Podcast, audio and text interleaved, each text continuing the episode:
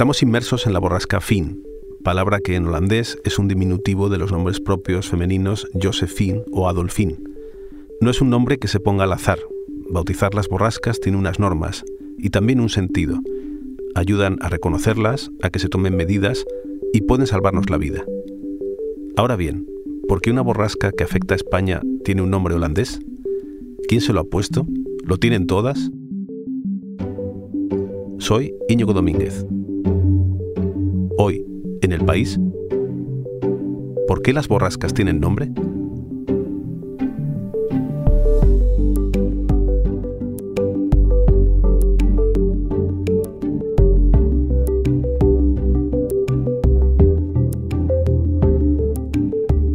Para saber quién y por qué bautiza borrascas como la que estamos sufriendo estos días, está conmigo Victoria Torres, compañera del país especializada en meteorología. Hola Victoria, ¿qué tal? Pues muy bien, aquí vigilando los efectos de la borrasca fin.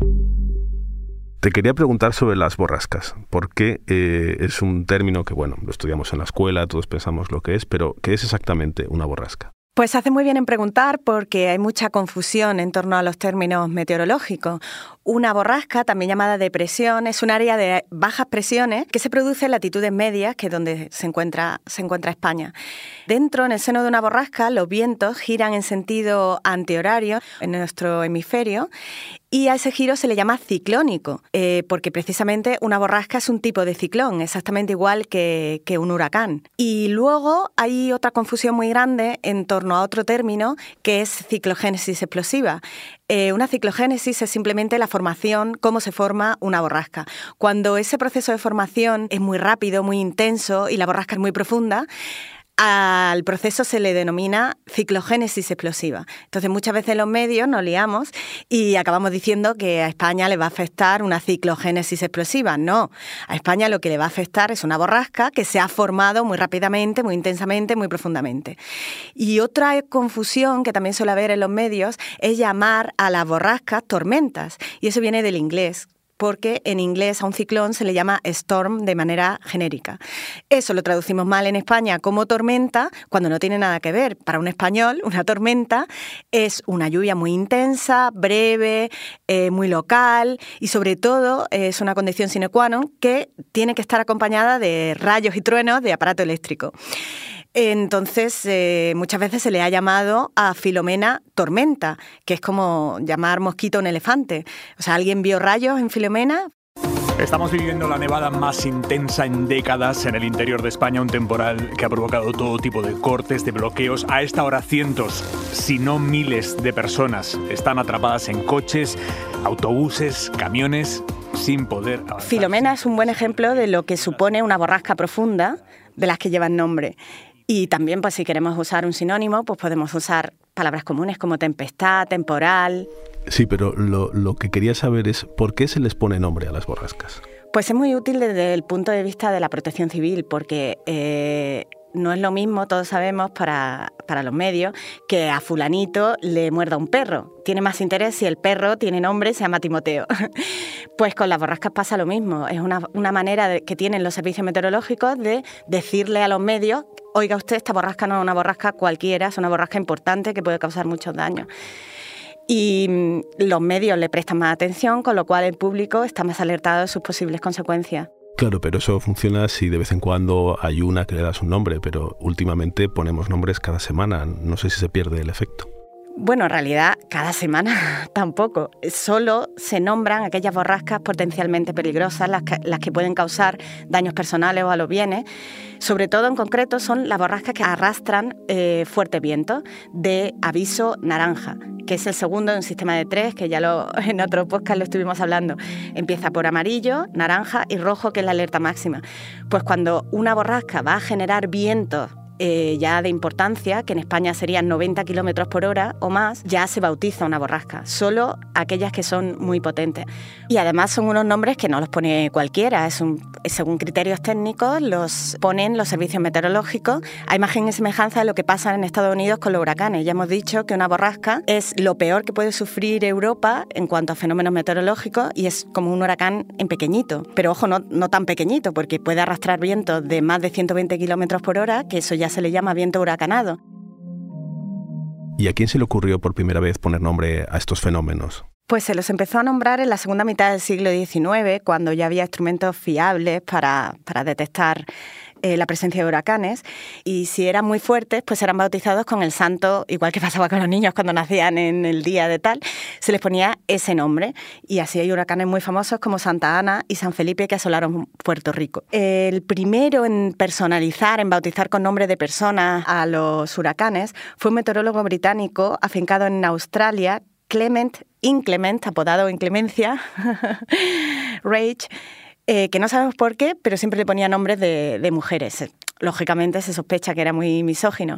Y, pero cuando venían huracanes muy fuertes, pues ya les ponía nombres de políticos que le caían mal. Pero hoy ya tenemos huracanes con nombre de hombre, ¿no? Sí, en Estados Unidos se les nombra de manera oficial desde 1953 y las primeras décadas se siguió la tradición de usar solo nombres de hombre. Pero claro, eso molestaba a cierta parte de la población, que somos las mujeres, y una activista por los derechos civiles, Roxy Bolton, lanzó una campaña y desde 1978 la Organización Meteorológica Mundial emite una lista en la que se alternan nombres de hombres con nombre de mujer. Esta lista tiene 21 nombres y es para seis años, por lo que se repiten cada siete años, salvo los huracanes catastróficos que se retiran de la lista, porque claro, si le decimos a la población que viene Katrina, eh, solo la asociación ya produce, pánico. Y bueno, pues eh, hay otras curiosidades en esta lista que es alfabética, no figura ni la Q, ni la U, ni la X, ni la Y, griega, ni la Z y se puede consultar en, en, la web del Centro Nacional de Huracanes, donde tenemos disponibles cómo se llamarán los ciclones hasta 2027. ¿Y alguna vez ha habido tantos huracanes que se haya agotado la lista? Pues sí, ha pasado tres veces en la historia, la primera en 2005, luego en 2020 y luego en 2021. Y la primera vez que ocurrió, eh, se les ocurrió recurrir al alfabeto griego para nombrarlos y se llegó hasta la Z. Y en 2020 volvió a ocurrir y hubo un huracán alfa, gamma, delta, epsilon, zeta, eta, teta e iota. Pero nunca más va a haber un, huracán con nombre griego porque no tenía sentido desde el punto de vista de la protección civil, porque eh, los medios prestaban más atención al origen del nombre que al propio huracán en sí y el público se confundía porque zeta, teta suenan muy parecidos y como sabemos el alfabeto griego tiene distintas pronunciaciones, entonces cada uno lo pronunciaba de una manera y era, era un lío. Bueno, esto es en Estados Unidos, pero en Europa que no tenemos huracanes, eh, pero sí borrascas, eh, ¿todo esto cómo se ha hecho? ¿Hay también estos problemas? Pues en Europa lo que hay es un gran carajal, eh, sinceramente. Eh, por un lado, eh, desde 2017 los servicios meteorológicos de España, Portugal y Francia, y a los que posteriormente se sumaron Bélgica y Luxemburgo, acordaron eh, seguir el ejemplo de Estados Unidos y empezar a nombrar las borrascas profundas. Entonces elaboraron una lista de nombres conjuntas, por eso hay muchos nombres de, de, borrascas que tienen nombres extranjeros, belgas, franceses. La primera borrasca con nombre la nombró precisamente España y fue el 8 de diciembre de aquel año ha sido bautizada como Ana y se trata de una borrasca profunda que se formará tras el paso de un frente atlántico muy activo asociado a una ciclogénesis explosiva. Ana entrará mañana domingo por el norte del mar Cantábrico y traerá vientos muy fuertes.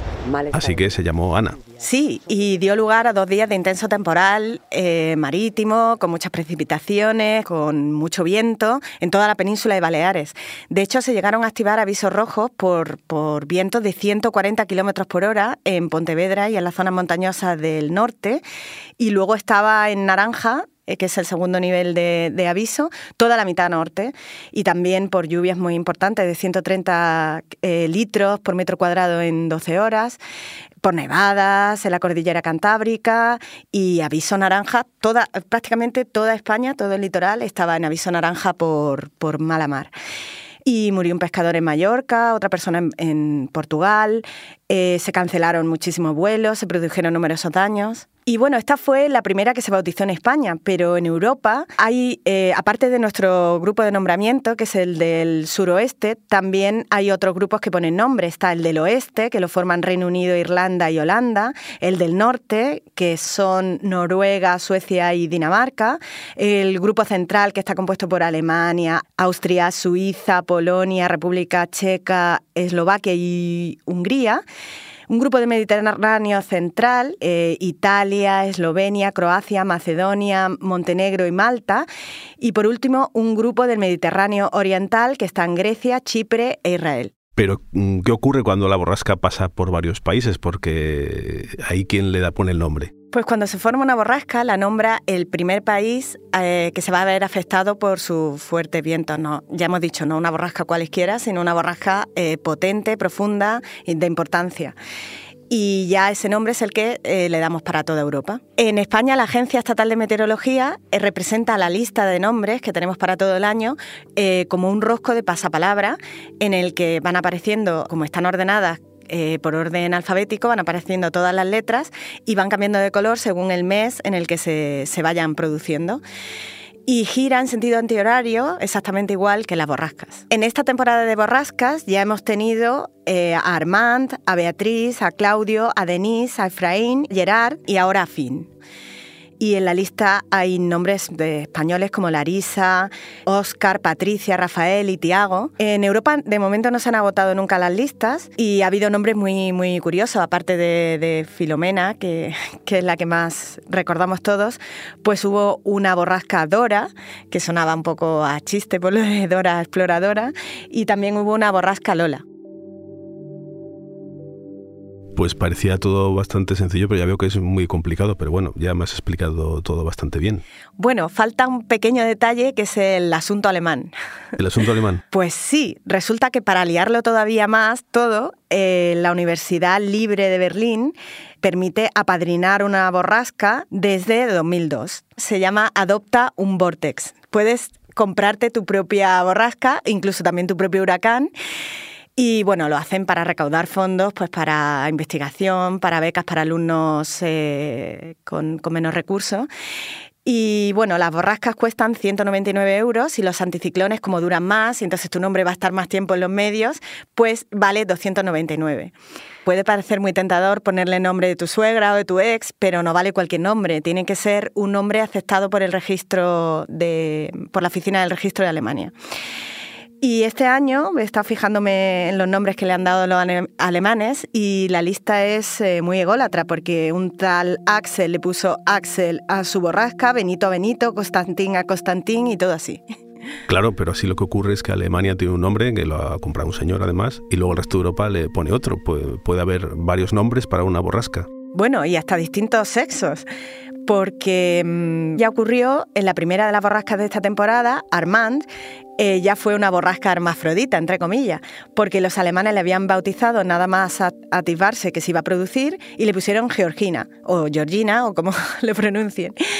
Y, luego ya cuando el Servicio Meteorológico Portugués vio que iba a generar viento de aviso naranja, le puso el nombre de la lista oficial, que fue Armand. Y al final, la misma borrasca en Europa puede tener varios nombres y algunos de ellos pues parecen colegas tuyos de, Erasmus. Por ejemplo, Llanos, Casilda, Tulpar, Udine y La Voz fueron exactamente la misma borrasca mediterránea. Bueno, Victoria, muchas gracias. Esperemos que pase pronto la borrasca fin y luego veremos cómo viene la próxima. Muchas gracias, Íñigo.